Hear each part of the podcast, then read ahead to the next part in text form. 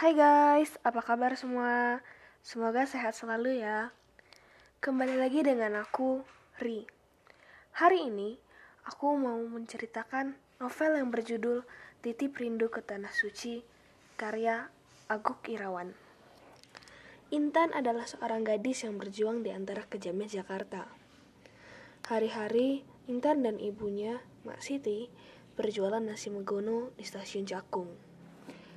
Ada salah seorang langganan Mak Siti yang meminang Intan. Zulkarnain namanya. Keluarga Intan tak luput dari bahan gosip ibu-ibu.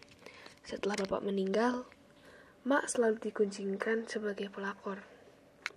Zul dan Intan tinggal berjauhan. Zulkarnain tinggal dekat kantornya di daerah Cakung. Sementara Intan, ia tetap di Jakarta bersama ibunya. Rizal, salah seorang pemuda yang dulu pemabuk, didera kesedihan saat Intan menikah dengan Zul. Dari sakitnya, Rizal mencoba hijrah. Ia tak lagi merokok dan mabuk-mabukan. Setelah melewati pemikiran yang lama, Rizal minta izin untuk mengajar ngaji di musola. Zul makin hari juga makin jarang pulang. Rizal dan gengnya yang mengetahui hal itu langsung menyelidiki. Mereka mengancam ke Zul akan membunuhnya apabila ia tidak menjaga hati Intan. Rizal dan Intan yang akrab dituduh selingkuh, padahal Zullah yang selingkuh. Intan dihajar habis-habisan oleh Sul. Mak Siti juga sedang didera masalah.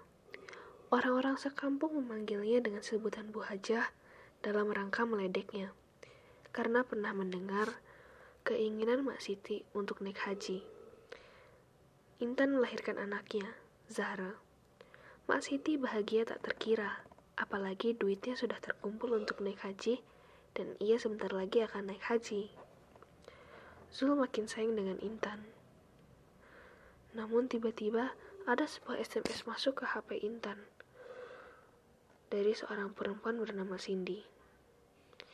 Ia bilang ia akan menikah dengan Zul malam ini. Di bawahnya terlampir foto pernikahan wanita tersebut dengan Zul. Maka Rizal, kawan-kawannya, Intan, juga Zahra berangkat ke Bogor menyusul Zul. Rido langsung melabrak Zul.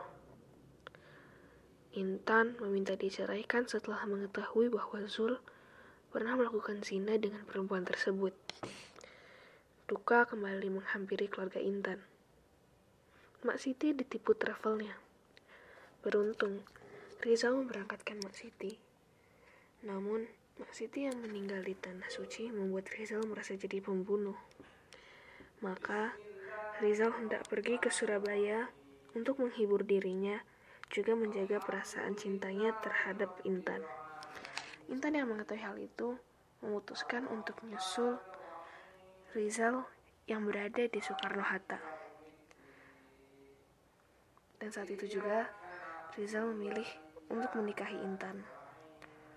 Dari skala 1 sampai 10, aku kasih nilai buku ini 8. Sebenarnya buku ini bagus ceritanya, tapi banyak banget konfliknya dan alurnya maju mundur maju mundur jadi kayak agak belibet gitu. Dan endingnya agak ngegantung. Tapi kalau kalian mau tahu detailnya kalian bisa langsung baca bukunya Titip Rindu ke Tanah Suci karya Agu Irawan untuk menemani hari-hari kalian di rumah ya guys Sekian dari aku. Terima kasih. See you on my next podcast.